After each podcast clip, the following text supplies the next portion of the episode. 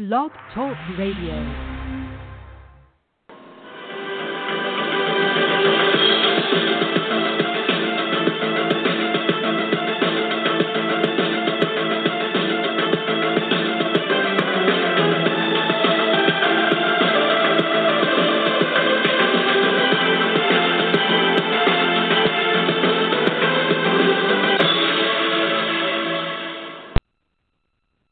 Good evening, everyone, and welcome to the 400th and the 81st edition of the Feuerstein's Fire American Soccer Show. I'm your host, Daniel Forrest, and get you American, give you American perspective of our clubs, leagues, players, national team, and other fabulous moments. You can get your daily reading from me and other writers over at onceametro.com, as well as the rest of the SB Nation family of soccer websites. Come on in. The chat room is open. Uh, talk amongst yourselves if you like. If you have a question for me, I'll try to answer it into the best uh, of my ability. So, ladies and gentlemen, as we get ready for next Monday, and I'm very excited about next Monday. And why am I excited about next Monday? For the very first time ever, for the for the very first time ever, we are going to have an actual proper draw for the CONCACAF Gold Cup 2021 for next year, next summer. Not only will this draw involve the group stage, this draw will also involve preliminary qualifying for 12 sides that are going to be fighting for three positions in the Pot 4 draw. Now, don't forget, Qatar will be a part of this uh, Gold Cup tournament because of the partnership that CONCACAF has with the Asian Football Confederation. Even though uh, I am strongly against Qatar being a part of the Gold Cup, all I can say is is that it's a situation where I think CONCACAF has just strayed off a little bit. They they kind of strayed off a bit to leave. They should have left it as all CONCACAF confederational teams to be a part of it. But because they have decided to allow Qatar to be a part of 2021, and I also believe they'll also be a part of 2023 um, because the World Cup will be in Qatar in 2022. Uh, why this has happened, once again, I think it's more about money, but that's neither here nor there, unfortunately. Uh, that's the only slight I see for this uh, upcoming tournament for next summer in 2021.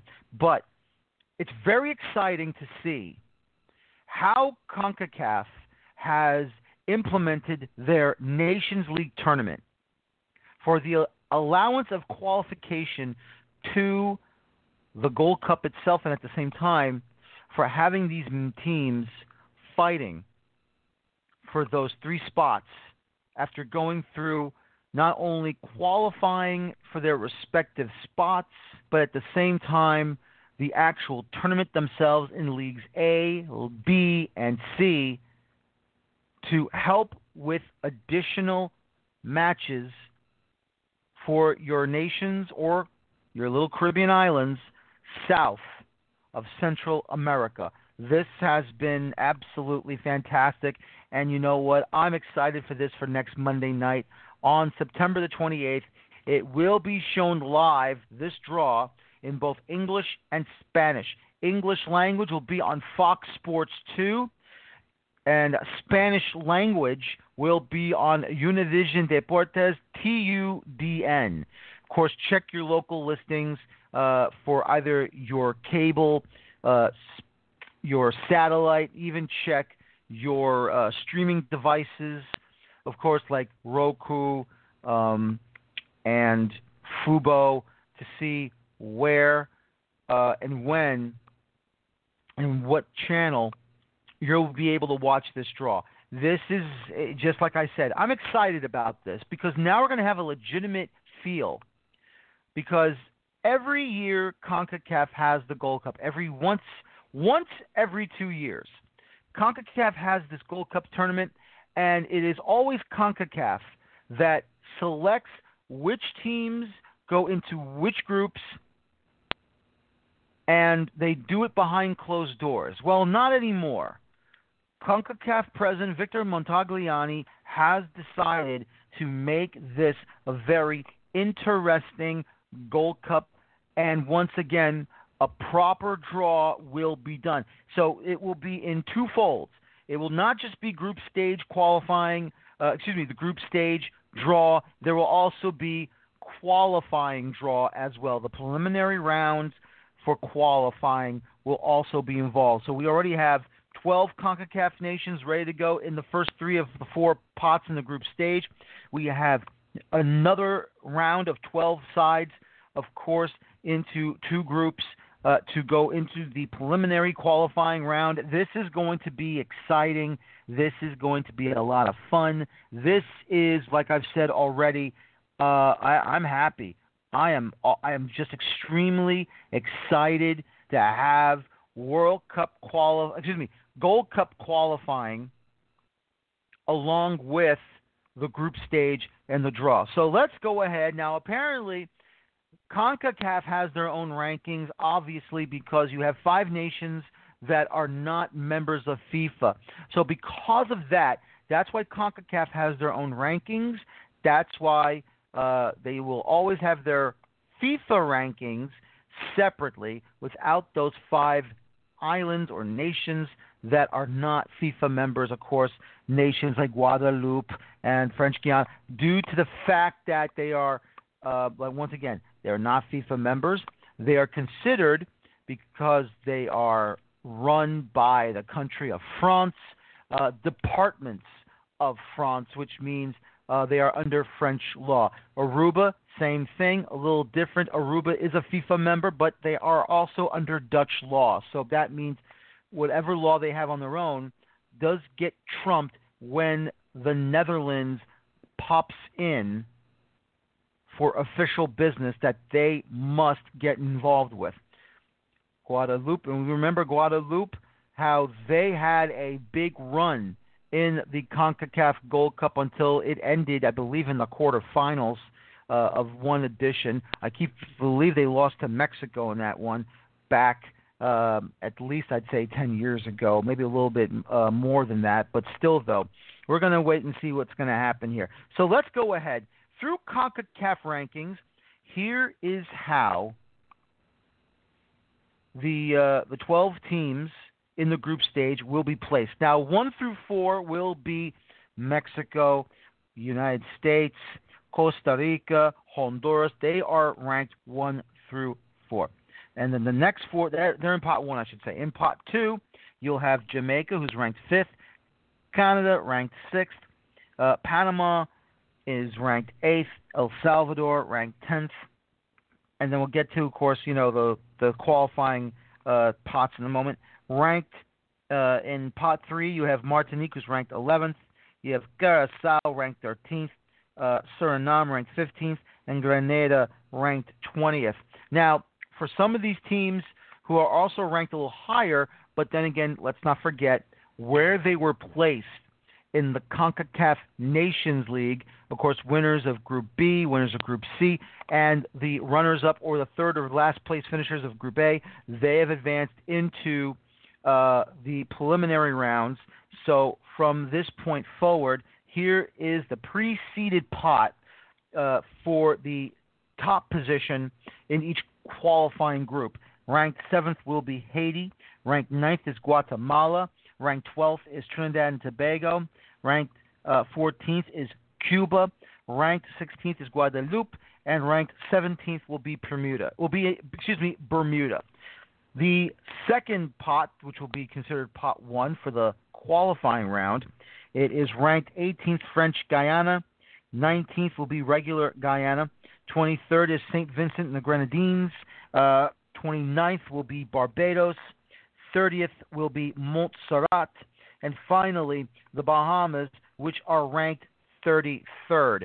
So, once again, You'll see everything in English on the Fox Sports channels, even on Fox National uh, for 2021. Uh, everything in Spanish language will be on Univision Deportes. Once again, T U D N. Um, and this is something that's exciting and it's a lot of fun. And personally, I cannot wait for this. I am, you know, normally every Gold Cup tournament is exciting to watch. Obviously, the only drawback is that it's not being played in a nation that's outside the United States. We know it's been played once in Mexico. We know that uh, there's been times where Mexico and the United States have shared the CONCACAF Gold Cup. We've even had Toronto hosting uh, a match for Canada, but not a full tournament for Canada. And, you know, with the growing of the sport in Canada, of course, with the Canadian Premier League now being involved, maybe the venues are not where they should be. Still, though, in my opinion, very soon, CONCACAF has to stop going to the United States for this tournament and at the same time going to Mexico. I know, I understand security is always big and that has to be considered, but maybe it's time to spread the wealth now. Maybe it's time that CONCACAF assists in having this tournament in different nations. I understand some of these stadiums in Central America are not, of course, I guess CONCACAF uh, by the code sanctions and stuff like that for how safe the stadiums are. So maybe it's time for CONCACAF to splash a little cash. Maybe it's time for CONCACAF to contact uh, the respective uh, federations of each nation's, uh, you know, soccer power and go in there and say, you know what, we're going to help you build new stadiums, and so that you can host a Gold Cup.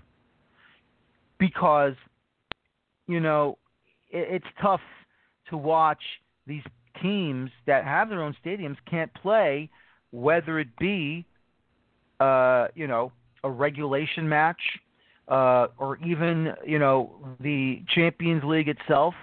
Uh, also, possibly as well, the CONCACAF League that uh, already has done its draw tonight for uh, that one spot to get into the CONCACAF Champions League start for 2021 starting next year. Um, you know, all I can say is is that it's a situation where you must, I repeat, you must find a way to improve this tournament and at the same time to improve this situation where every single country, whether it be in, you know, uh, give Canada the tournament, give Mexico the full tournament, give it to Costa Rica or Honduras or Guatemala or El, El Salvador, Panama, even the Caribbean nations.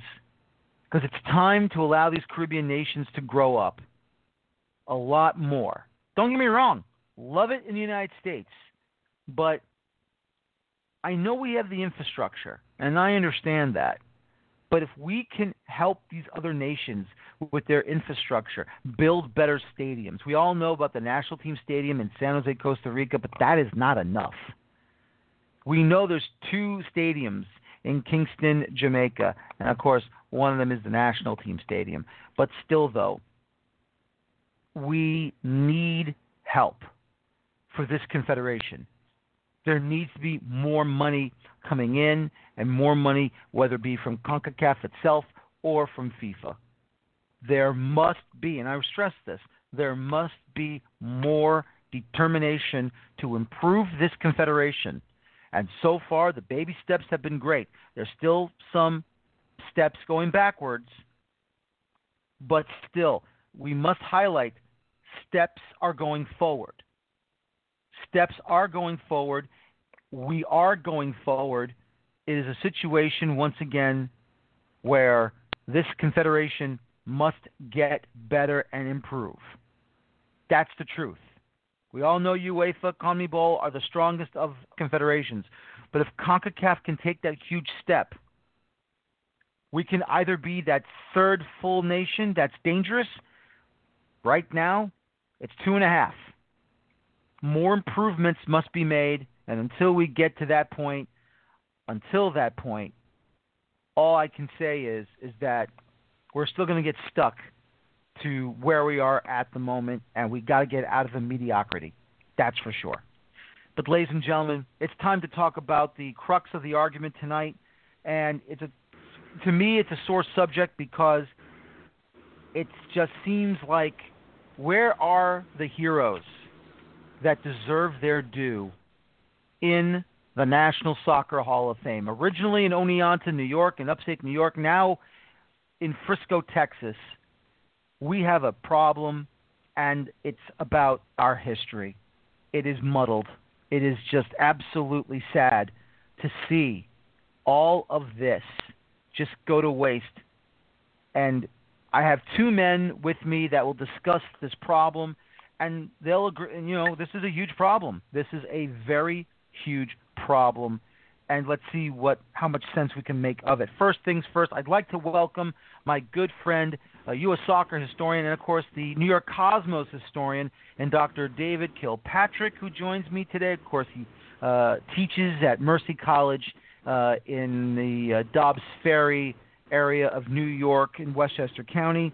And joining me for the very first time, a member of the Society of American Soccer History, Mr. Steve Holroyd joins me tonight as we try to piece together a lot of questions that probably we hope can get some answers out of.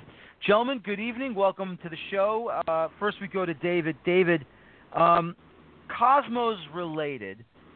I am shocked, and I did not know this. I am shocked that New York Cosmos goalkeeper Shep Messing is not a member of the Soccer Hall of Fame on the MSG Network's broadcast this past, uh, should I say, uh, last week Saturday um, when the Red Bulls were at DC United. How is that possible? That one of you know one of the clubs back in the day, uh, a great goalkeeper in his own right, and you know did so much for the national, you know, for for the American shirt as well as for the Cosmos shirt he is not in the Hall of Fame, David. How is that possible? It's madness, Dan. Thanks for again for having me on. It's always great to to chat with you, whether uh, on the broadcast or just uh, catching up uh, uh, off off uh, off uh, being recorded. It's always always great to chat with you, and uh, hello to my dear friend Steve as well. Um, yeah, I mean it, the fact that Shep Messing isn't in the National Soccer Hall of Fame, if, if that one thing doesn't bug you, uh, you know, for anybody that loves U.S. soccer, um, nobody was more uh, charismatic in terms of you know representing the American player at the game. Um, you know, to some degree, you kind of had to wonder maybe at a certain point, um, was it because of you know him shifting over to the MISL, that big signing with him, and what he did with the Arrows, that great dynasty at the Arrows. Um, you know, he, he's been involved in the game in so many ways, in so many ways um, maybe to some degree these these absurd categories of players, veterans, and builders. Maybe that's um, a little bit of a problem. And as we talk about restructuring, maybe that's the first place to look, the categories themselves, and uh, along with that, the uh, qualifications to be a voter. Um, the system is clearly clearly flawed uh, when someone like uh, Shep Messing isn't in there. Um, and there are more Cosmos in the National Soccer Hall of Fame than any other team, right? We have greater representation than any other, so we're very proud of that. Um, I I still miss the space in Oneonta, and uh, Steve and I were down there in Frisco when it opened up in the new space, and it's a beautiful space. And uh, you know, somebody else uh, involved with the Cosmos too is on the the nominee ballot as a builder, Jim Trecker.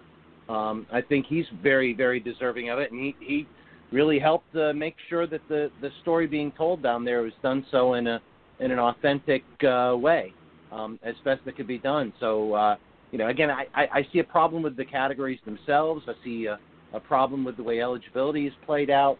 Um, and I'm sure, you know, we'll go into greater detail in that. But, um, yeah, probably the most glaring uh, sin of omission uh, is, is Shep Messing. It's just an absolute disgrace. Uh, uh, you know, you know, every time I, I speak with him, he, he's got the greatest uh, of stories because these amazing experiences he had uh, for so many years in the game. Um, and let's face it, it wasn't just a matter of the height. Um, you know, education of an American soccer player, um, incredibly important, incredibly important book from the era in terms of what it was like to try to make it in this league um, as an American. Um, but uh, totally deserving um, as a uh, as a player, and he was a phenomenal player. If you watch the game film from the 1977 Soccer Bowl alone, um, if it wasn't for a few just superhuman saves, Pelé would not have retired as a champion. Um, in, in many ways, and I've, I've said this to Shep before, his performance in that championship final alone, in my view, uh, warrants his inclusion in the National Soccer Hall of Fame. But again, it was so much more than that. Uh, I remember, you know, uh, staying up at night to watch it on my uh, little grainy black and white antenna TV uh, to see him in goal for the Arrows, and he was dynamic indoors as he was outdoors. Um, and for what he did for help growing the game, um, and of course, um, yeah, he's he's he's one of the best broadcasters to ever uh, get behind the mic and uh, offer commentary too. Um, and it seems like it's not just what people do on the field; it seems even some of what they're doing off the field that that seems to somehow factor in uh, whether they get in or not. So uh, yeah, that's that's the first one you got to start with. How is Shep Messing not in the Soccer Hall of Fame? It's a disgrace. No, it is a disgrace, David, I, and I'm still gobsmacked that uh, this man who has done so much. Yeah. Yeah, yeah I mean, it was terrible. Shep has done so much, but you know he and he came back to the club. You know when when when Bob Rigby uh, got injured, um, and I I know mm-hmm. uh, you know Steve is going to come at this from a Philly angle. Um, you know Bob Rigby, another really great. He's the first American to be on the cover of Sports Illustrated. Steve, I don't want to steal your thunder on this, but um, you know again those are that's no another go ahead, Steve. Please inform us. That's well, I mean, Cosmos first of all, if I knew if I knew this was going to be a Cosmos Love Fest, I would have checked out. I mean, look, the Hall of Fame currently, the Hall of Fame currently in the NASL era is already on uh, of the NASL honorees. Forty-two percent of them are Cosmos. I mean, how many more do you want? Okay, and and and, and, and not coincidentally, Dave's magnanimously. Uh, uh, um, campaigning on behalf of Bob Rigby, who was also an ex-Cosmo. I mean, how nice. What about Alan Mayer? what about Winston DuBose? But in all seriousness, yeah. I totally agree on the Shep Messing angle. In fact, um, I like to think I kind of started the argument back in 2009 or so when I wrote a piece that popped up on Big Soccer saying, look, if you look at an admittedly novel statistic, uh, this weighted save percentage that I came up with, Shep Messing is literally the greatest goalkeeper in the history of the North American Soccer League. Um, uh, so that alone you know should qualify him. But the fact is, and, and this is probably going to be part of the bigger discussion. Uh, it, for what it's worth, of the NASL era, there's only one goalkeeper in there currently. It's just interestingly, given it was the position, the one mm-hmm. position in which Americans excelled in that era, we've only got one in there. I mean, uh, uh, Dave mentioned Rigby. We talk about Messing. You could talk about the post. You could talk about Mayer. I mean, there was a there was a whole class of, of top-notch American-born goalkeepers, and and none of them are in, and it's just part of the. John. And I, we're going to touch on it. So it's a, it's just part of the overall problem that I would summarize that even from its beginnings in 1950, certainly in the years before um, people started paying attention to it, and even to the present, the big problem with the hall is that it, I don't think it has any idea what it's supposed to be honoring, who it wants to honor, and what its mission is. And I think that, and and the fact that someone like a Messing is not in the hall and is not even talked about, it, it is just a symptom of that overarching problem. The hall doesn't know what it wants to be. I, I just, to me, it's just, it's just amazing to see our history being perverted the way it is it, the history and the players that make the history of this game, whether they are from the United States or they come from a different country to play in the United States and have a long career in the United States, uh, are not getting their due. I mean, look, I mean, if you want to talk about the early days of Major League Soccer, gentlemen, I, mean, look at Jaime Moreno, who scored over 100 goals and over 100 assists with DC United, and it's amazing that he's still not in. He doesn't have a red jacket. He's not in. I understand. Okay, fine. You know, but still, how many? You know, how many players? You know, not counting the Cosmos because we know there's like we've already talked about. There's many Cosmos players that are a part of the Hall of Fame. But still, though, you know, why isn't you have players who started MLS became part of their national teams or were part of their national teams, but now we're, we're able to get on a bigger stage in the United States, and they're still not in. I, I mean, you know, Steve, it's, it's unfathomable to, you know, look at the percentages of the voting and say, you know, only Carlos Bocanegra gets in. Now, let me just say, I'm not against Boca. Congratulations to him and his family. He deserves it. But what about the other players who also deserve going in as well? They were not slouches. Well, but I think that goes to the fundamental question. I mean, and, trust me, I'm no huge fan of the Hall, so I don't say this as a way to defend it. But is it so? Uh, it depends on what what is the Hall's mission. If the Hall's there to honor American players, regardless of what league they're in, then is it so crazy that an Etcheverry or Moreno or Cienfuegos is not in the Hall? Conversely, if the Hall's mission is to honor American soccer, then then we can talk about why why aren't these players in the Hall, and then conversely, why are there a number of players who had stints with the national team but did very little in the domestic league why are they there? I mean, and I think that's part of the problem, part of the Hall's confusion. It doesn't know what it wants to honor. Apparently, in the in the NASL era, it wants to honor players who were great here, and so you see a Carlos Alberto and a Pele and what have you. In the MLS era, it seems to take a completely different tack. And and what we're really talking about, and I think this goes to your point, Dan. In the end, we're only honoring national team players. We're not paying any attention to MLS. We're only honoring national team players. And again, if that's what the Hall's mission is going to be, we're mm-hmm. here to honor the American great, then fine. But then we've got to go back and revisit, you know, the the NASL era that's got about like you know five native-born players in it, and the rest of it are people like Carlos Alberto, Ace Netsolenge, Ace Netsolenge, great players. But again, it comes down to this, fundamental question: What's the mm-hmm. Hall looking to honor? At what point do we then have to talk about, well, if it's going to be for the American born player, do we have to talk about Giuseppe Rossi, who never played for the U.S. national team, and up until this year, never even played in the U.S. domestic league, but he's American. Should we talk about him now? It, that, that's, I guess, that's part of the problem with two two problems, two two key problems the Hall's got is that one, as opposed to other sports halls of fame, we're not the best in the world. I mean, it's easy for the NBA, NHL, baseball. You know, the people mm-hmm. who are in there are truly the greatest in the world in that sport. That's not the case here. And and and the, and the other problem is soccer rema- remains dominated by a foreign influence, and that's fine. The players come here, they give their all. You know, like an Etcheverry who did uh, uh, in in some way. I don't want to overstate the case, but in some ways, like Pele, did a lot to legitimize the league at that time. Um, but we're ignoring him. Why? I mean, no one knows. No one can give you a straight answer. And I think it just comes back to this fundamental confusion. The Hall doesn't know who it's supposed to be honoring or why. Yeah, I, I, and, David, I, you know, mm-hmm. I was just say I, I totally agree. Go ahead, David. And uh, you know, I don't agree with Steve too much, but uh, on this point, very okay. definitely, um, there's there's a real cl- clear, um, well, lack of clarity. Right? There's no sense of vision in mission, and uh, uh, someone who shall not be named is actually, um, you know, accused uh, Steve and I of, of some kind of soccer xenophobia. The absurdity of that is, is just completely eludes me. Um, but you know, as a, as an American growing up playing in the game, I can't tell you um, what what it meant to have somebody like a Shep Messing there. Rick Davis is in is in the Hall of Fame, very deservedly so. Kyle Rote Jr. very deservedly so in there.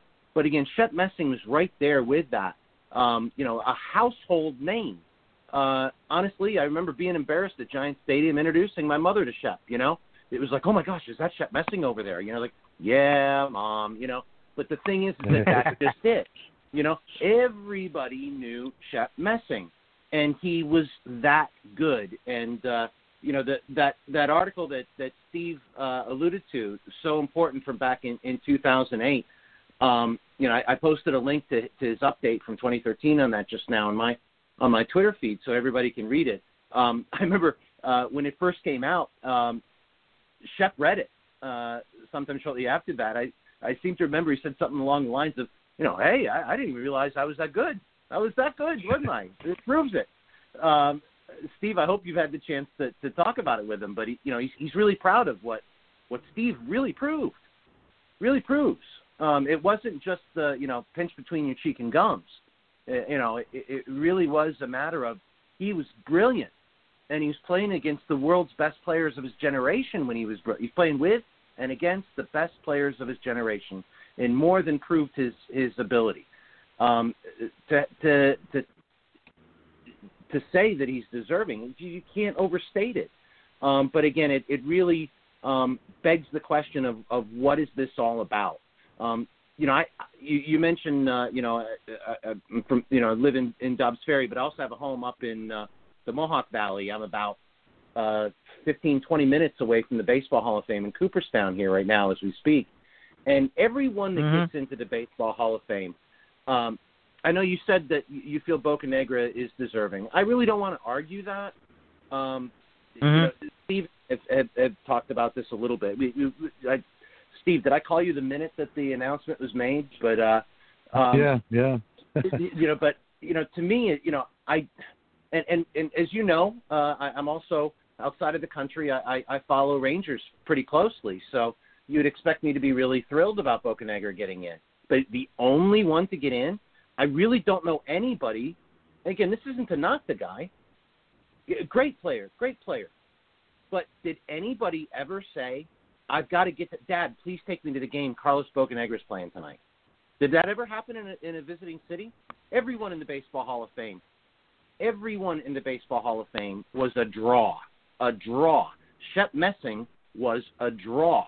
Uh, the list of players in that. Now, again, getting back to that question, you know, Beckham's had a, had a few goes. Does Beckham then, on my kind of argument, then deserve to get in? I don't know how it's only one person. That's that's the thing more than anything.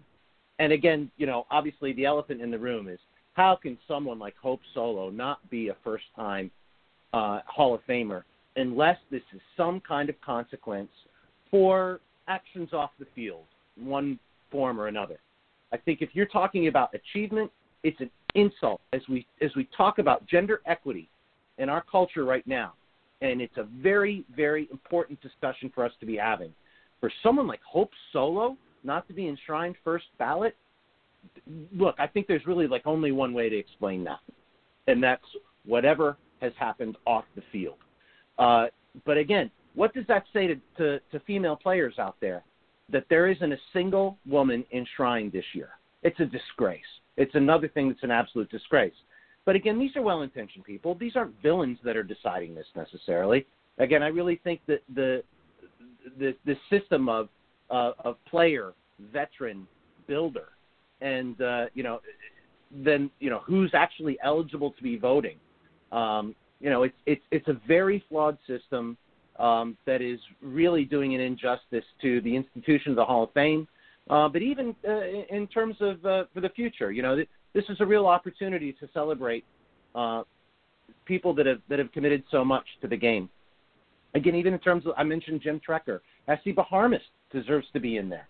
Um, you know, the, the list goes on. Uh, you know, for only one person to be enshrined, it just it boggles the mind. No, it really does. And Steve, you know, I just saw this you posted on Twitter uh, to tell everyone that you're going to be on my show. I- I'm I'm shocked when I read this. Uh, tune in to hear how someone with n- nine games in the Division One league and only one cap is in the Hall of Fame as a player. Who is this player? This now, in fairness, you can't blame any of the current voting group for this. Uh, the gentleman went in in the class of '86. Mm-hmm. His name was Mike Bookie, and uh, he born in Pittsburgh. Uh, he had like five games with the Boston Wonder Workers of the American Soccer League, and another four with the New Bedford Whalers, mm-hmm. and one cap. I think, in fairness, he was inducted because he was he was he, he was killed during a training exercise while serving in World War II in 1944. Oh. Um, but and, and I well look we and and all's an appropriate response, but that's not the criteria to go into the hall. That that that's that's a plaque somewhere, maybe honoring those who died during the war, because several people in the second ASL did. That's not something that warrants induction in the hall. any more than and another famous and this again criticizing the older hall, but it's just another example about how it's never really known what its function was. You know, in 1976, the hall inducted the 1950 World Cup team en masse, and on the plus side, that remedied an injustice that saw that you know Walter Bahr, although eligible for about 18 years at that point, had not been inducted as an individual yet, and there are reasons for that. So at least it got him in, but it also meant that you know it, it, not less than four players who didn't even play in 1950 they were on the roster. They didn't play in any of the games. One, had never even been capped ever. Another had been capped in 48. Mm-hmm. You know, they're there because they rode the bench on the 1950 team. This is what the Hall is, as opposed to you know Bahr couldn't get in on his own. Still talk about players like um, Ruben Mendoza, a big scorer out of uh, St. Louis in the 1950s. He's not in, right? And, and it's just, and it comes from an era where remember, up until very recently, this was a hall that was about 70% administrators, 30% players. Mm-hmm. Even now, it's basically 50 50. It's 154 players on 151 builders. Okay, and that's only with the recent years with the heavy emphasis on getting players in. This was an old boys club where youth soccer administrators said, "Hey, you nominate me, I'll nominate you. We'll both get in." Ha ha. And players were forgotten. And and, so yeah, it's, uh, mm-hmm. uh, it's I don't I don't mean to pick on Mr. Bookie. He died in service to his country, but that's not a, and it, it, you know it's not like he had a great career cut short. Again, nine games in a D1 league and one cap. He's in the hall, and we, you know, we're going to argue over your your Morenos, your Etcheverrys, your Valderramas, and indeed, because it's looking like a a national team heavy hall, we may also be talking about Taylor, uh, Taylor Twellman and people, uh, other MLS era Americans who aren't going to get in because they didn't have a big enough splash uh, in national team play. And, and if again, if that's what the hall wants to be, then then change your name, clean house, and be that. But you, you've got to pick a lane, and it seems to be all over the place. Yeah, and and I think now you know, when you look at the mm-hmm. the player ballot for this year, you know, the, the, the, when you when you have to uh, achieve a certain threshold, right? Um, you know, to to appear on 50% of the ballots that are cast, when you have that many people on the ballot, you know, it just becomes a, a, a mathematical problem in some ways. Again, it still doesn't explain how Hope, so- Hope Solo isn't on over 50% of those ballot casts. I don't get that. But there are a lot of names on that list of players, really great players. Being a, being a great player um, does not mean you're a Hall of Famer, right? Being a Hall of Famer means you stood out. You were an absolute exception. You, you're you're you're a legend. I mean, we talk about immortality with this, right? And you know, okay, you know, it's it's not like this is being canonized, but it's the this is the greatest honor that we can bestow on anyone involved in American soccer. Um, so, you know, if if it needs to be a matter of prune down the ballot. You know, just scroll down the list of people on the ballot this year. There are simply too many people, so it, it becomes in some ways almost a mathematical problem. And then the other question, of course, too, is who is an eligible voter, right? That that that skews the process terribly as well. And I would also say that you know, I as Hall of Famers themselves are eligible. Um, I'm not going to name any names, but there are there are a few Hall of Famers who've talked to me that they find the entire process so flawed right now that they don't want to participate in it. Now, again, that can be self-defeating, right? Um, now, we had a much, much better turnout. You know, Twellman had his rather famous rant a couple of years ago, and you know, it was nice to see see Steve Zungul uh, as you know uh, somebody who is finally eligible. Again, I don't know how Zungul doesn't get in. I don't know how Messing is getting in. I hope uh, I'm not offending your uh, Philadelphia sensibilities by uh, getting upset about the arrows there, Steve. Um, but again, uh, you know their impact on the game um, really really can't be overstated. Uh, but when there's you know when it's so skewed towards players of a certain you know recent era, and then veterans have a much harder time now. When in the past the criteria was really confusing. So there's some people that are in there, great people, loved the game, made an impact. But when you look at some people who are in the Hall of Fame, you kind of wonder how's that. And then you look now, obviously, at the people that should be in there that aren't. You really are wondering how's that. We got to fix this. Well, here's the the Hall of Fame voters, and this is from that, you know, thank thank goodness for Twitter, uh, from Taylor Twellman. The, this is the list 10 candidates per ballot, all past and present senior men's and women's national team coaches, all active MLS and NWSL head coaches, minimum four years experience, MLS and NWSL uh, management Dan, representatives. Dan, can I interrupt yeah, that? That's four, that's yeah, four go, years go. of experience at a Division One level, not necessarily domestic. Yeah. So you could be coaching in U.S. soccer for 40 years, but if you see what I mean, it's four years at a mm-hmm. Division One level, not necessarily in the United States. Right. Right. Um, also, uh, all Hall of Famers, um, designated media members. That's this. This is a little something I'll get with you guys in a minute, but I want to finish this off here. Designated media members. The MLS uh, commissioner, who is Don Garber, and NWSL executive director, U.S. Soccer's chief executive officer, also the secretary general, and the U.S. Soccer president, who is currently now Cindy Parlow Cone. I mean, it, it to, to me, it seems like there's too many people putting their hands into the cookie jar, or if they see the cookie jar, they're going to ignore it. And we're not going to have a regular or a true representation of those players who should be deserving to go into the brand new Hall of Fame. Of course, it's been a couple of years now uh, down in Frisco, uh, Texas, Steve, and it's really, really bothersome when you have people who are allowed to have a vote either are voting uh, or they're voting for the wrong person. They just don't want to vote at all. Well, I mean, as Kent Brockman once said, you know, I said it before and I'll say it again: democracy just doesn't work. I mean, hmm. that, that's the problem with voting. Um, I, I don't. Uh, I'm not a voter. David's not a voter, um, and I, I, I'm not quite sure why not. I mean, at least if, at least on the veterans end of things, if you're not reaching out to people like us to handle the veterans end of things, I don't know upon whom you are relying. But I don't necessarily mind the great number of voters um, because again, votes are votes. I think the problem is on the back end. I mean, I if, I, I don't necessarily mind the ballot being so large where it becomes a problem, like David was alluding to, was where oh, it's a huge ballot, but I only get to vote for ten. I mean, the, the, there's an indoor soccer Hall of Fame. I get to vote on that, and it's I guess it works a lot like baseball does. Basically, the criteria is have you played at least X amount of years and are you retired X amount of years. You don't worry about caps, All Star appearances, Cup winners, and then you let the voters decide. And if you, it's like with baseball, if you get a certain percentage, you survive to be on the ballot the next year. If you don't, you drop from the ballot.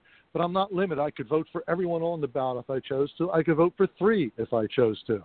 I think uh, there's a there's a combination of things that make it such a mess now. There is the rather limiting criteria, uh, and, and and it does tend to be national team specific, and I, know, and and then the, and even the backup criteria about having played uh, at least five seasons, okay, in an American D1 league. All right, so if I'm a good player, so so I'm Brent Goulet. What am I doing? I mean, I am like the shining light of the era between NASL and MLS and American soccer. And I, I played in Germany. Uh, I'm, I'm forgotten. I didn't get enough caps because the team didn't play back then. It was pre 1990, so I don't get enough caps.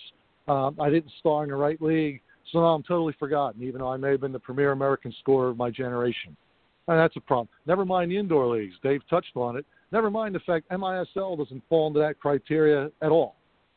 So an entire swath, an entire generation of players that carried the sport in this country, both American and foreign, are forgotten. So you got you have that problem, and then uh, coupled with that, so that's still a lot of names, but you can only vote for ten, and then it takes fifty percent to get in.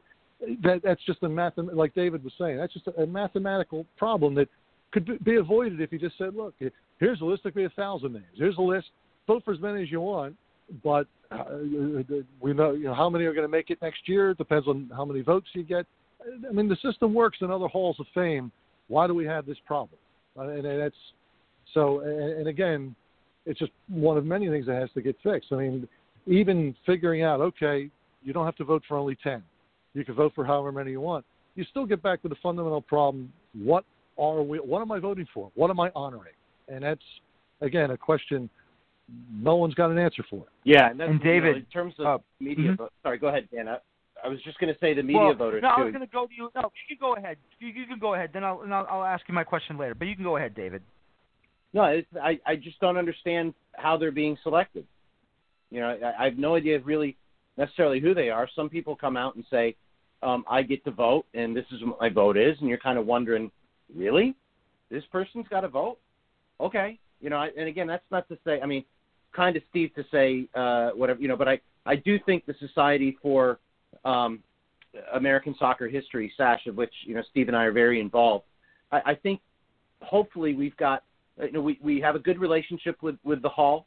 Um, we had a conference mm-hmm. uh, at, at Frisco when it when it opened up, um, but uh, you know I, I would like to think that we ha- have a, a, a greater role to play. Uh, SABR has a good relationship with uh, the Baseball Hall of Fame, and and I, I I I think you know we would be very happy to be an even greater resource to help right these wrongs. Oh, by the way, Shep Messing just tweeted he's a fan of Steve Holroyd, so I'm jealous.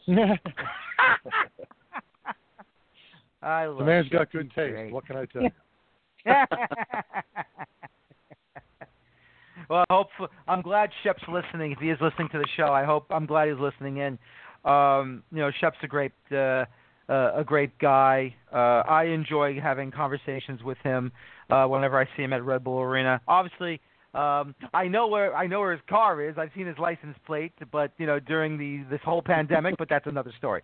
Uh, well, let, let, let, let, let's stick, let's stick with Shep for a second because you know I, I have to say I don't I don't share Dave's outrage over Hope Solo's not being a first ballot Hall of Famer. Um, you know, no, no matter how great you are, I mean, the history has shown uh, that, that, that just being great doesn't necessarily guarantee you first ballot status.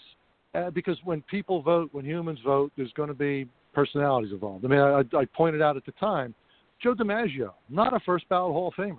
Okay, Yogi Berra, not a first ballot Hall of Famer. Ludicrous in hindsight.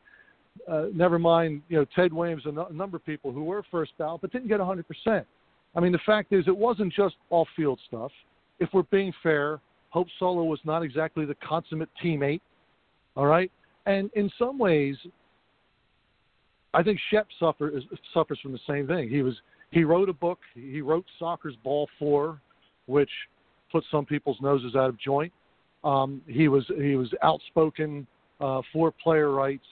Uh, at the same time, he uh, he also undermined the NASL in some people's uh, minds because he legitimized the major indoor soccer league. He was the first big signing. He was their Bobby Hull, if you will, and I'm sure that got people, uh, the, the outdoor soccer community, worked up. And grudges are held. I mean, all you have to do is look at the NHL Hall of Fame and see how they continue to ignore the very existence of the World Hockey Association. If Hope's not in next year, then I'll join in the outrage because now you're talking about it. it's gone beyond. Look, here's a message: you weren't the best of teammates, you weren't the best person, so you have to wait like others have before. If she's not in next year, then I'll get outraged. But again, that, that's always going to be a part of the process. And indeed, I had this conversation with um, with uh, Bill Reno, who does the uh, Let's All Soccer, Everybody Soccer podcast, and he's he's he was upset that uh, uh, Abby Wambach wasn't 100 percent. And, and I had kind of a similar discussion about, well, you don't know, maybe she was mean to someone in the locker room. Maybe someone decided the era in which she ran up her numbers wasn't a particularly strong era for women's soccer. Bottom line is, after a year or two, no one remembers the percentages. All they remember is that you're in the hall. Hope's getting in. She'll be a Hall of Famer. Come 2023, no one's going to remember she wasn't first ballot. But uh, yeah, and, I, and it's good. And frankly, it's good that it prompted discussion about the problems of the hall generally. But I mean, I, I just want to go on record because I have to maintain some credibility given some of the things I tweeted. I, this is not. I, I don't see this as like the greatest outrage in, in the history of uh, you know mankind she'll get her turn. But um, but I think it's, Shep is a good example because I think frankly he's the Hope Solo of his generation. But because the hall remains so broken as far as its voting process, he's still not in. I mean that's much more of an outrage than Hope Solo 2020. As I said, talk to me next year. If she's still not in, yeah, then maybe we have a bigger problem that needs to be addressed. But uh, yeah, Shep and Hope are very much you know, very similar in that way. And again, you can see some of the inherent flaws when you when you have people vote. Sometimes you're going to get little quirks like this. Yeah, no, I understand, but you know, still though, um, you'd like to think that there are certain players that are either should have been a first ballot Hall of Famer automatically, or they should have been in the Hall of Fame by now. And yeah, it's still a shame that you know someone like Shep uh, did not is still not in, and it's just and and I will go with this player um, on my side of things. More you know MLS between 1999 2000 all the way through 2004 2005 and maybe David knows where I'll be going with this because it will be MetroStars related and that is of course in my opinion Clint Mathis and, yeah. and you can you can argue this with me as much as you want, either one of you. But to see what Clint Mathis did, even though he never did much with the Galaxy, Octavio Zambrano knew what he had when he was with the Galaxy, and then went to the MetroStars, brought Clint Mathis over, and what did Clint Mathis do?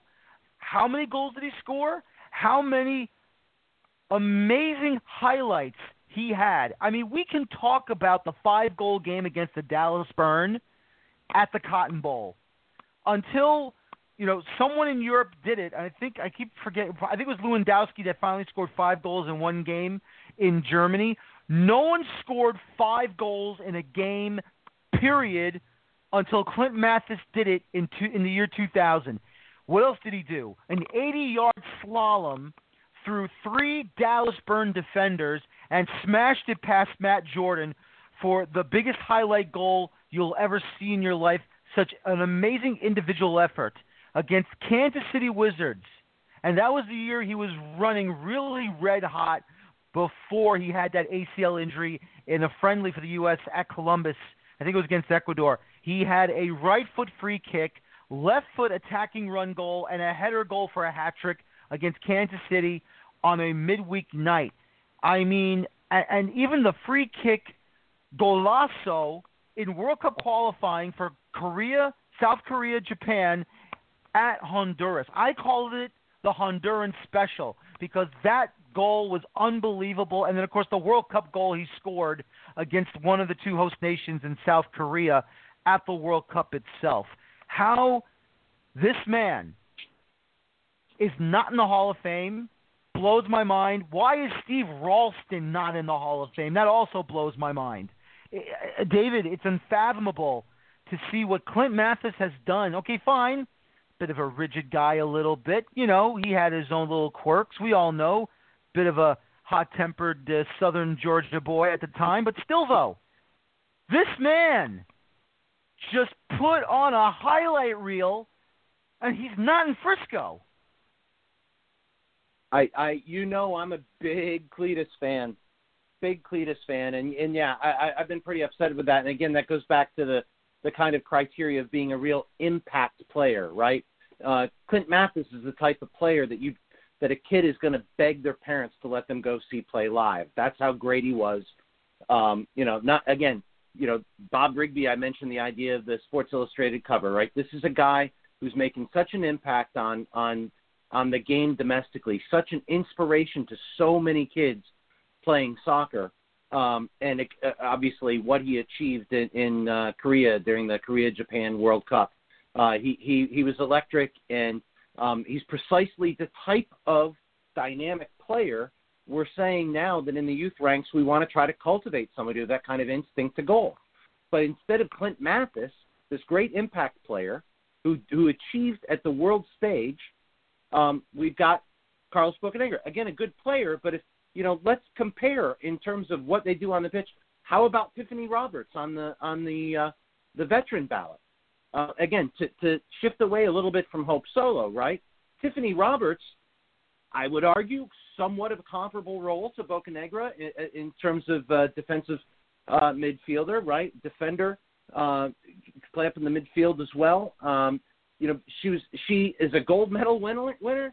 Uh, she's a, a, a World Cup winner.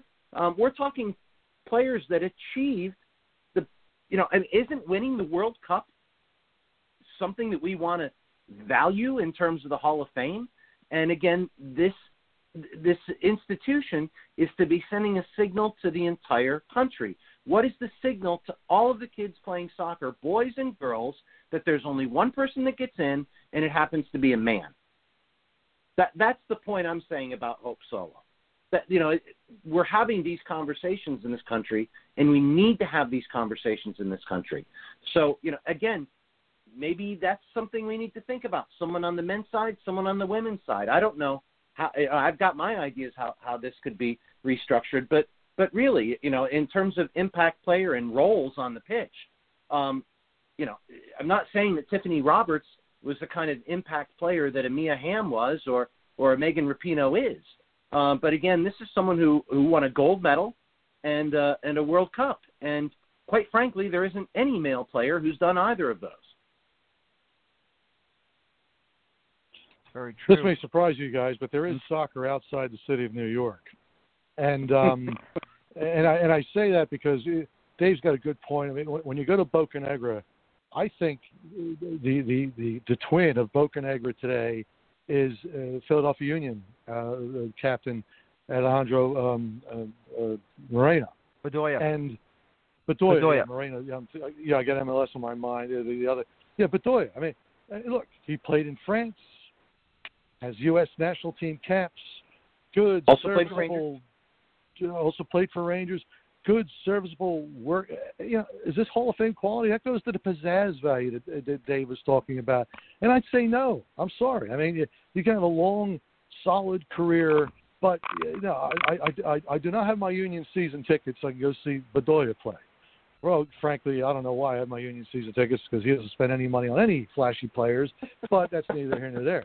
Um, but but I mean, yeah, it, it goes to that point. Now, that's funny. Uh, when when David again talks about all the messages sending the girls everywhere, I, I, I bite my tongue because I, I take the flip side of that, and I, I would hijack this show, so I'll just leave it at this. You know, I think where media, I mean, I think where the presentation of this of soccer in this country by mass media, be it movies, be it advertising, is so all girls all the time to the point of uh, and I know they win. I'm not I'm not so much begrudging the girls as much as I tend to think it's part of an overall conspiracy to again keep boys away from the sport of soccer. Just like in the 70s, it was a foreign game.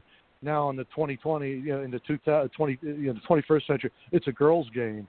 So the fact that there's a year where only one man gets in and there's no uh, woman, uh, again, I'm not as worked up about this, but again, this is 2020. It, it's there's a whole lot going on.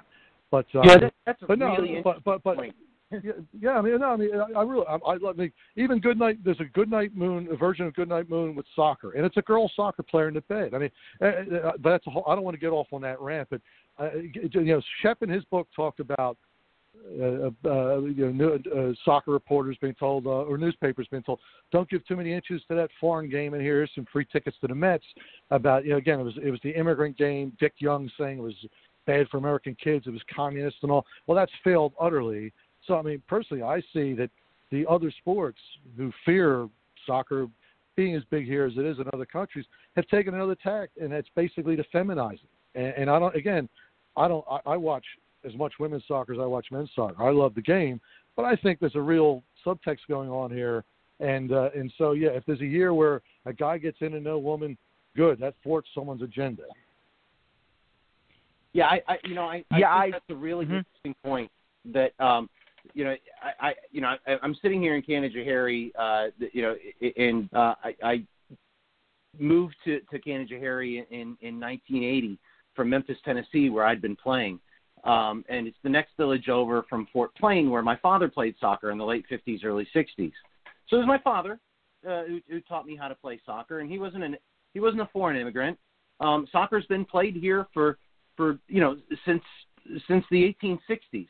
Uh, since since football split into the association and rugby codes, you know the, the, those laws of the game were published here um, as early as 1866, um, when when the Beadle brothers uh, put out their dime book of uh, of the association with the association code in it.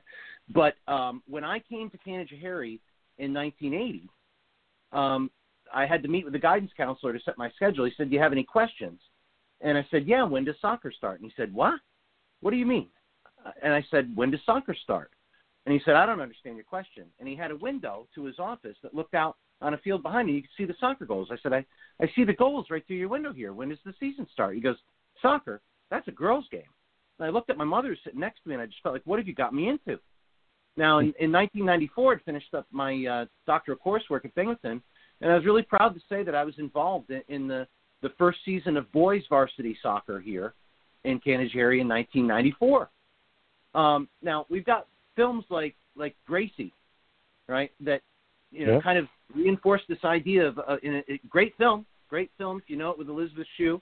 The idea and um, uh, she's the she's the man. Uh, another film where a girl's having to um, you know conceal her identity, kind of a twist on on Shakespeare, uh, to play on a boys team. But the reality is there's still boys in different communities who are shut out from playing school soccer because athletic directors see it as a as a girl sport, not a boys game. So so I do want to validate uh, Steve's point on that. That kind of you know again the the commie pansy comments from back then, and still the idea of oh well the girls are successful, boys you know there is there is a lot of rhetoric there, and, and so I don't want to just dismiss what he just said. However, again to reinforce what you just said, because we're hearing so much about the women and their success, because they have been so very successful.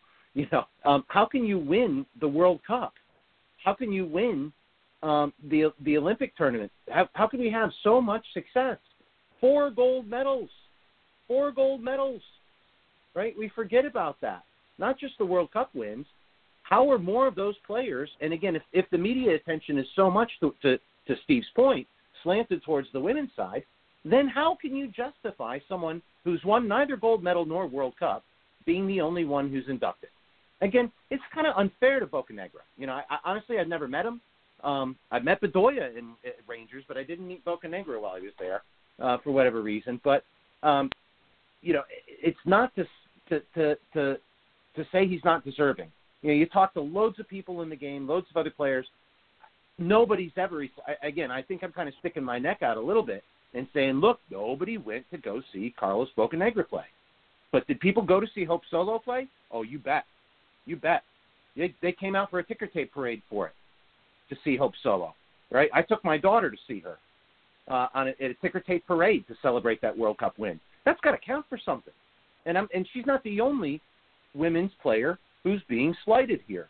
So I, I think Steve's got a really interesting point about that and how we uh, how we handle gender. Clearly, there's not enough women coaches in the game. Um, you know, we're still struggling. Uh, yet another uh, women's professional league that that's that's struggling, and Mhm. we can talk about all those issues. But and I think we really need to talk about those issues, and that's what I'm saying. I, I think that there's uh, we need to talk about uh, gender equity, and the Hall of Fame is is is a to me a place where uh, you could be sending a really positive signal um, to not just girls that are playing soccer and boys that are playing soccer. You could be sending a really positive signal to American culture by recognizing what, some of these players. And I think that's just it. For those people that are only, you know, tuning into Sports Center or maybe looking in, uh, I, you guys have a newspaper in Philadelphia, right? You guys read there, right, Steve? But you know, you've opened Uh, up the page of the New York Times Yes, we do. Yeah. and uh, you got to you got to ask yourself, you know, how is it these women are getting all this coverage, and yet the only inductee is a guy? And what did he win? That's what they're going to ask. What did he win? I was going to add on to Steve's uh, argument. Uh, let's not forget that uh, soccer movie uh, Ladybugs with Rodney Dangerfield, where uh, he's head coaching a girls team that's terrible, and then of course he asks a boy to become a girl just so they can win games. So I guess uh, there's a hidden agenda there somewhere. I don't know where, but Well, and also that that and- movie just la- popped up in my head.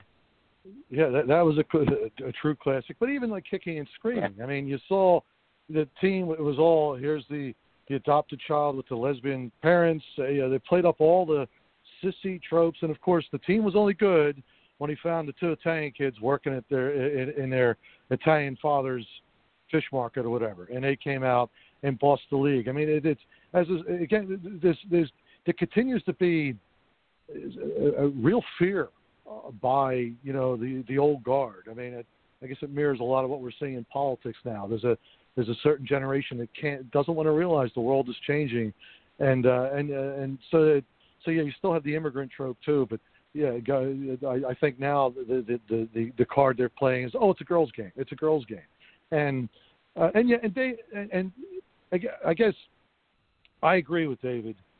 I guess I'm more concerned when it's more about canonizing Hope Solo, who again, frankly, I'll make plenty of arguments. You know, the type of teammate you were, doesn't matter how great you were. You know, you're not a first balloter. Okay, you, you don't have a divine right to first ballot. As I pointed out, plenty of great players, probably greater in the grand scheme of things in other sports, were not first ballot. Again, she's left out next year. We could talk, but as Dave points out, fine, not Hope Solo. There are plenty of other deserving, successful Cup winners, medal winners, plenty of other women out there, and, and right, not a single one of them. Again, given the rather low 50% threshold, not a single one of them could get in. Maybe, yeah, maybe that's a bigger problem and and, and, a, bigger discussion. But again, just it brings us back to where we started. It, it all comes down to I think the, the big problem is again the hall doesn't know what it wants to be, and, and here we are. Now I want to take you guys into my perspective of the uh, the people who are allowed to have a vote, and the one part that I'm very upset with is the designated media people. And once again, um, I work in the media. Now, granted, I am not with uh, you know the Philadelphia uh, newspapers or the New York newspapers or the Los Angeles newspapers or the Chicago Tribune or the Orlando Sentinel or the Sun Sentinel or you know wherever uh, soccer is being reported on on a major newspaper. I admit, you know, my my publication is online through uh, SB Nation, which is run by Vox Media, V O X, um, and I don't have a vote either. So then, my question is this: if the majority of the people who vote in the respective players in their respective Hall of Fames. Of course, the Baseball Writers Association of America does the Baseball Hall of Fame.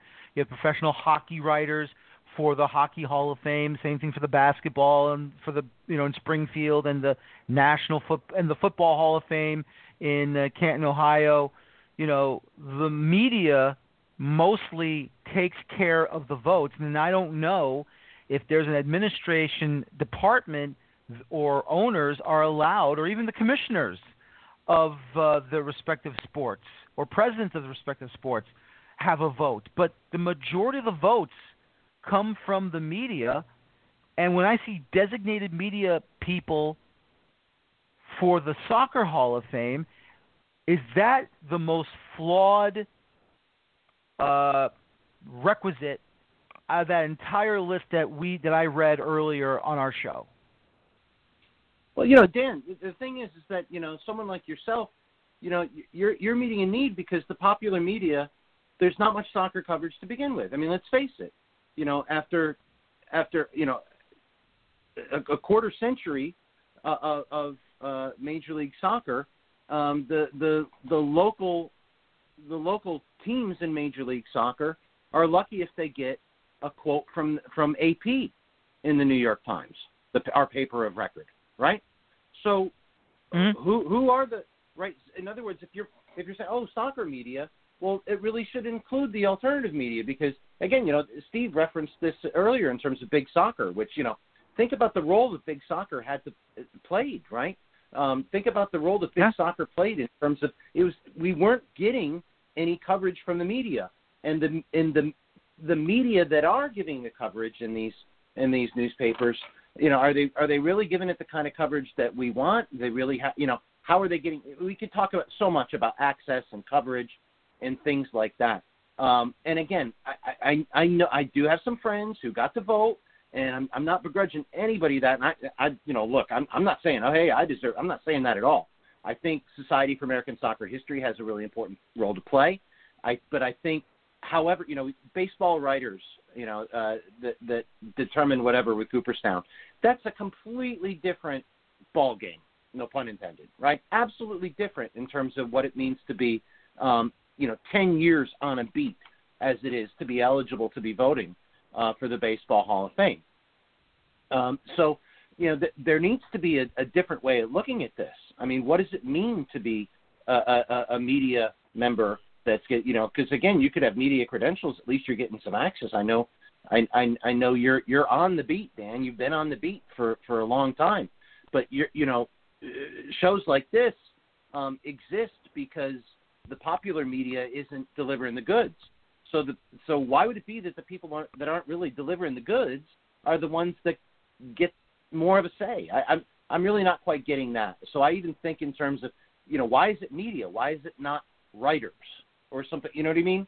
Um, that that mm-hmm. that to me is is is uh, you know we need to be thinking about that type of thing because I'm not even really sure what that means. Does that mean somebody in the broadcast booth on ESPN gets a vote, but someone like yourself does not, or um, somebody who's who's publishing scholarly articles they're just to be ignored? I, I I don't really understand that. I really don't get that. And again, it's so it, and if because the selectivity of that seems to be rather opaque, uh, um, you know, it, how are they being selected? How are they being selected? It's not it's not an autonomous organization that's selecting those people, right? So mm-hmm. so you know, in terms of it, the process, therefore lacks integrity. And Steve, I mean the same thing. I mean, I know you read your Philadelphia uh, newspapers in the sports section. Um, I have a colleague that works for uh, one of the Philadelphia newspapers as well, um, and he's been covering the union for a good long time. I, I mean, I I would definitely believe he gets a vote uh, for the Hall of Fame as well. But you know, let's say that he wasn't covering the game in Philadelphia. He wasn't covering the union. And I mean, I know other people uh, with SB Nation in the soccer department, uh, members of the brotherly game uh, of SB Nation that covers the Union. Matt Ralph is one of them. I mean, he covers the team, uh, you know, every single day. And I don't know if he, I don't think he has a vote either in this situation. I mean, what would you say if you're going to talk to, you know, the hall and say, well, listen, you know, we can't have designated writers that you have to pick to be allowed to have a vote. I mean, I would like to think, you know, if you're going to have a minimum amount of years of writing about any player on any team in this country, even on the national team, men or women, doesn't matter where, you know, shouldn't we also get the opportunity to vote for these players who are going to come up on the ballot Absolutely. And, and if if I were talking to the hall, I would say, say, look, you know, you're trying to be like all the other halls, not only in what you think you're honoring, but also in who you think gets to vote. And David's point was was spot on. It, it was it's real easy for baseball because you can say, okay, the writers are going to be with the big metropolitan newspapers and the beat writers, and they're truly invested in the game, and they know we could trust them, we rely upon them. That's fine soccer's not there. I mean, notwithstanding, like you mentioned in Philadelphia, you have a guy, you know, one of them naming him, so so be it. But he, if he's listening, he's great. The guy that does the Philadelphia Union or the Philadelphia Inquirer is great. He's a real soccer beat reporter. But many others don't even want the job. I mean, I, I mean, it's funny as, as and Dave's probably seen this too. When I'm doing, uh, I'm doing research. I'm going through newspapers.com, and I see Hey, Elmore Morganti used to write Fury games. Well, now he's the dean of hockey writers because that's all he ever wanted to be. You know, writing yeah. for the Fury was a way station, and that's still. Yeah. I mean, Tannenwald's totally devoted to Philadelphia. In a lot of these other places, uh, yeah, it may very well the people who are getting the vote because they're these soccer beat writers. They don't care. They're hoping they're they're doing that job until the football guy dies or retires, so they can move in. So yeah, right. So so you tell the whole you, you have to look beyond that. I mean, big soccer was the media for many. It was soccer media for many years. Uh, so, right. so, yeah, so, and now it's blogs. Now, now for what it's worth, there is a group, the North American Soccer Reporters. I'm in it, and I'm a part uh, of that. Uh, so yeah, so I mean, well, I mean, is that a good start? It's like maybe the people who vote, because again, the NASR controls who's in and who's not, and they've been pretty inclusive. Believe me. I mean, in the traditional soccer reporter sense, neither you nor I belong there, Dave, but they recognize what we do do as far as writing history articles as opposed to quote news uh, maybe it's like okay, we're gonna they they get the keys. If you're a member of that, you get the vote. And they, t- I do think they tend to vet. They, they they let bloggers in, and I think they're less inclined to let someone who's only again. I'm temporarily here until I get to do the high school football report for my Southern paper or whatever. Maybe that's yeah. a start. Um, uh, but because at least you're on there, at least there's some way to define it. I mean, just you just can't say, hey, anyone with a blog or a podcast gets the vote. You can't have it. Uh, although soccer is pretty inclusive that way, and that is kind of representative of how it's gotten as big as it is because you know individual entrepreneurs, if you will, have done this sort of thing. Okay, maybe that's too random. So we need an umbrella organization, but we have one. We have the NASR. Maybe they'll be the clearinghouse, um, and, and and that's a start. Yeah, that's a great point. Yeah. That, that would be. I think that's the thing. Yeah. You know, but uh, you know, the thing is too when you've got you know people that are that are at best uh, opportunists. They want you know their their aspiration isn't to say cover soccer. Their aspiration is to get their byline in Sports Illustrated. And suddenly they're having the keys to the kingdom handed to them. I I just don't get it. I don't get it um, because the the passion and the the background and, and the expertise in terms of historical context is lacking. I mean, a, a writer like you know Pablo Maurer with, with the Athletic, there's somebody who really has a deep, long-standing engagement with the history of the game. And if the National Soccer Hall of Fame is supposed to be an inherently historical institution, we we first of all should not be slanting it so much to the player category, which is a very short-term view of, of history, right? um, and again, kind of plays into that notion that soccer is still new here, right? Um, it, it also kind of plays into the notion of, well, you only have to know what's been going on. You have to have been paying attention in a relatively uh, recent period of time to, to have some kind of an opinion on these players, and and, and it's still not being reflected in terms of how these the, the, the ballots that are cast, uh, how the how the turnout really is. Uh, but again, the 50% threshold when you only get so many votes, and the and the people that are having this, you know, too many people on the soccer beat, and there's not too many people on the soccer beat. Again, let's face it, there's just really not that many. But those that are on the soccer beat, they just want to be on the sports beat, and then they're covering what the what the other folks want to do, and they have to be really careful what they put in there in terms of getting their access, but also getting getting in print, right? What stories on soccer are actually going to allow them to get their byline in in the Sunday edition is is a whole other uh, thing that that factors into this whole process. So, um, you know, too many beat writers don't have a sense of the game before 1994. And again, this has been reflected in, in the, the last few years of, of inductees. So, gentlemen, uh, as we're about to uh, wrap it up on this show, um, I would like a suggestion from uh, both of you. Uh, it could be the same, it could be different, and then I'll kick in with my uh, two cents, and then we'll call it a night. So, David, you first. What uh, would you like to see changed, or what imp- changes would you implement for the voting of these uh, wonderful players that should have gone in, uh, whether it be first ballot, second ballot, or should just should just gone in? Period. Well, I would I would dissolve the three categories of, of players, veterans, and builders. Um, and because in, under the veterans and builders category, the idea that only one person can get in and then somehow no one does in either one, that's that's a pretty big flaw. And then to have the the players thing be a separate thing when it's so skewed uh, to recent that you you literally age out into the the the uh, veteran category, that doesn't make any sense. Um, you asked for one suggestion. Can we count that as one? I could go on. That's fine. If, if, That's fine. Listen, uh, you can break my rules. It's okay. I don't care. But, but I, I, really, like, I just I really like Steve's suggestion there of uh, NASR uh, being hmm. involved. Uh, I'm not a member of the organization. Um, I've always wanted to, but to be honest with you, I I I, um, I don't feel like I'm a. Even though I write a lot of historical articles and um, you know scholarly and also obviously for the Cosmos, um, I don't personally identify as a as a journalist and I've always seen that as more of a journalistic organization. Um, you know, I, what's what's the rule? Uh, you know, you know, don't want to be a member of a club that'll have you. Uh, SAS has me, and uh, I, I really think, uh, again, first and foremost, I think journalists are really important in that they're the they're the first documenters, right? Um, someone like Beau Dure, I think, is such a fantastic uh, journalist with great historical perspective. I, I, you know, look, we disagree all the time on a lot of things, but I've so much respect for him. Uh, Star Spangled Soccer, that book alone should be on everybody's shelf.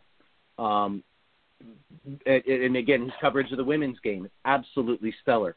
I, I don't know if Beau has a vote or not. To be honest with you, Steve may know. Um, but you know, more people like that. I, I, I don't know uh, really in terms of the in, inner workings of NASR, but uh, you know, as a board member of, of SASH, um, I really believe that that as an organization, I don't mean this as an individual, but as an organization, uh, SASH needs to play a greater role um, for National Soccer Hall of Fame to be a, a, a truly historic institution. Steve, your turn. Well, first, uh, I, I want to agree. Star Spangled Soccer is a tremendous book. Beau's use of sources is impeccable. Um, but uh, putting that aside, it's tough. Dave missed his own joke there. Anyway, um, it, it's tough to say what one thing I'd want to do because, and I've said this on other shows. I mean, if I had my druthers, I would blow up the hall and start all over again. I, I mean, I really, historically, it's so flawed mm-hmm. in in even that that it's it's it's it's it's mm-hmm. it's just so broken. I, I don't know where to start. So assuming I get to do that, then it comes down to all right, what do I want the hall to be? So I want it to be uh, recognizing that you know soccer's everywhere.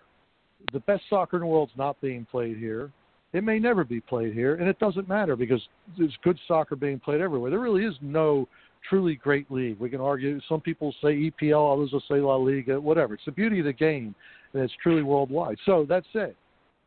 If, if okay, this is going to be a league that honors American players, American-born, naturalized American players. Mm-hmm. All right, then then we know where we're starting from. That, mm-hmm. look, frankly, that means you're not going to see Carlos Alberto, Beckenbauer, all your Cosmos favorites there, but at least we know what we're dealing with, and you'll see you know, you'll see American players. Or are we going to honor American soccer? And then, uh, so uh, so mm-hmm. then maybe that means that Giuseppe Rossi's never going to be heard from. Uh, but at least we know, okay, then, but that includes Etcheverry, Valderrama, Cienfuegos, mm-hmm. and it may not include, I mean, dare I say, like a, a Werner Roth, who, like, frankly, strikes me as kind of a fringer if we're going to talk about honoring, take the American part out of it, honoring truly great players in American leagues. Well, I mean, but I mean, so depending on what road you're going down, everything else falls from there. So I I really don't have one thing. I mean, basically, I guess my one thing would be okay. We're starting over, and you Hall, you tell me what you want to be, and then I'll tell you how to fix it. Mm-hmm. Well said. Well, gentlemen, I'm gonna, gentlemen, I'm gonna take this into a uh, personal level as Steve has mentioned before, and I haven't, if I've already mentioned, if not, I apologize. I'll do it again. Steve and I are members of the North American Soccer Reporters uh, Union. Um, I don't get a vote. So what I would I do, for the record, I don't either. Right. yeah. Yep, yep, yep. You said it before. You don't have, you don't get a vote either. Uh, you should get yeah. a vote. I believe. I believe. Uh, I believe historians that are truly dedicated to preserving American soccer history, regardless if it is a homegrown or a national American player or an international Amer- uh, international player that plays in the United States, MLS, NASL, ASL, whoever it may be, they deserve to have a vote. Um, and I'm also upset that Steve Cherundolo, who has been part of this national team and has done everything in Germany, is still not even in the Hall of Fame, and he's an American-born player who has played all his life in Europe, and he's still not in the Hall. But what I would say is this: the designated media criteria should be erased. It should be all members of the media. And that includes those of us that are part of the North American Soccer Reporters. And when that happens, if we get a vote, that means the Soccer Hall of Fame should do this. If we, as members of the North American Soccer Reporters, are allowed to vote for the Soccer Hall of Fame, those players who are now in the Veterans Committee uh, to be voted on by the veterans should be allowed for a one time eligibility returned or two times, depending on how we're going to work this out. Those players who are not eligible to be voted on the regular way, that has to go to the Veterans Committee, should return for eligibility so that we can properly vote them into the Hall of Fame. Because in my book, in my view, they've been discarded, they've been kicked to the curb, their careers have been thrown away for whatever reason it is. It is not fair for those players to not be voted into the Hall of Fame all because of a broken system. If we are allowed to vote, and if I'm allowed to vote, bring those players back from the Veterans Committee back to eligibility for one or two years so that we can properly give them their due. And that is how I feel about the situation. Gentlemen, I am very happy to call you colleagues. I'm happy to call you friends. Thank you very much for coming on the show. It's very important that we must never forget the history of this game in this country because even though there's been starts and stops, the players made the game as popular and as important it is for them as it is to us. I thank you so much for your time. Hope to talk to you again soon, and hopefully a right will be, oh, excuse me, hopefully a wrong will be righted as soon as possible. Thank you, guys. Thank you so much for coming on tonight. Please be careful. Please be safe. Stay strong and vigilant, and be careful with you and your families during this whole pandemic. Thank you so much. Thank you. Thank you, Dan. It was a... hopefully we awesome. can continue this and... conversation in person sometime when it's safe. Thanks. Yep. Oh, absolutely, yep. Absolutely. And uh, maybe we'll talk about Jim Curtin's uh, eligibility as a coach. yeah. Oh, you know, you're breaking up. Um, I uh, you know, I, I tried to talk Philly for you, Steve. I guess I I hit a soft the sore spot.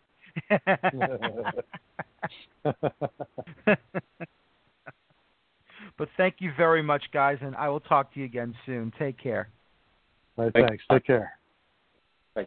All right, take care. Yeah. And uh, that will do it for tonight's show, ladies and gentlemen. Uh, once again, it is a, uh, very, very hard thing to go through when you have to discuss about this game where the history of this game has been perverted. And unfortunately, uh, we cannot allow that to happen. We cannot allow that to happen. It has to be said our history is being railroaded by our own. It is friendly fire that is tearing it apart and tearing it down. Something must be fixed something must be fixed and fixed as fast as possible. Because right now, there's a crime being committed. And it's a self inflicted wound that has to get fixed, or else the sport, the sport won't matter anymore. And that's all I can say. Once again, I'd like to thank Dr. David Kilpatrick New York Cosmos historian. Uh, of course, Mr. Steve um, Holroyd, Society of American Soccer History. It is great to have these men on tonight. I am very excited to have them on tonight, and I hope they all have a good night. Um, thank you, everyone, for listening to tonight's show. And if he doesn't mind if I say this, I want to thank Alexi Lalas for listening to tonight's show as well.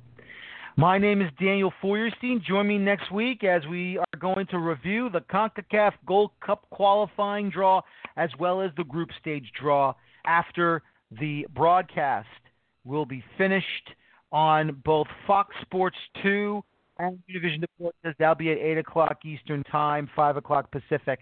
Thank you very much for listening to me tonight. And as always, please enjoy your football. Thank you. Have a good night. Take care. So long. And bye bye for now.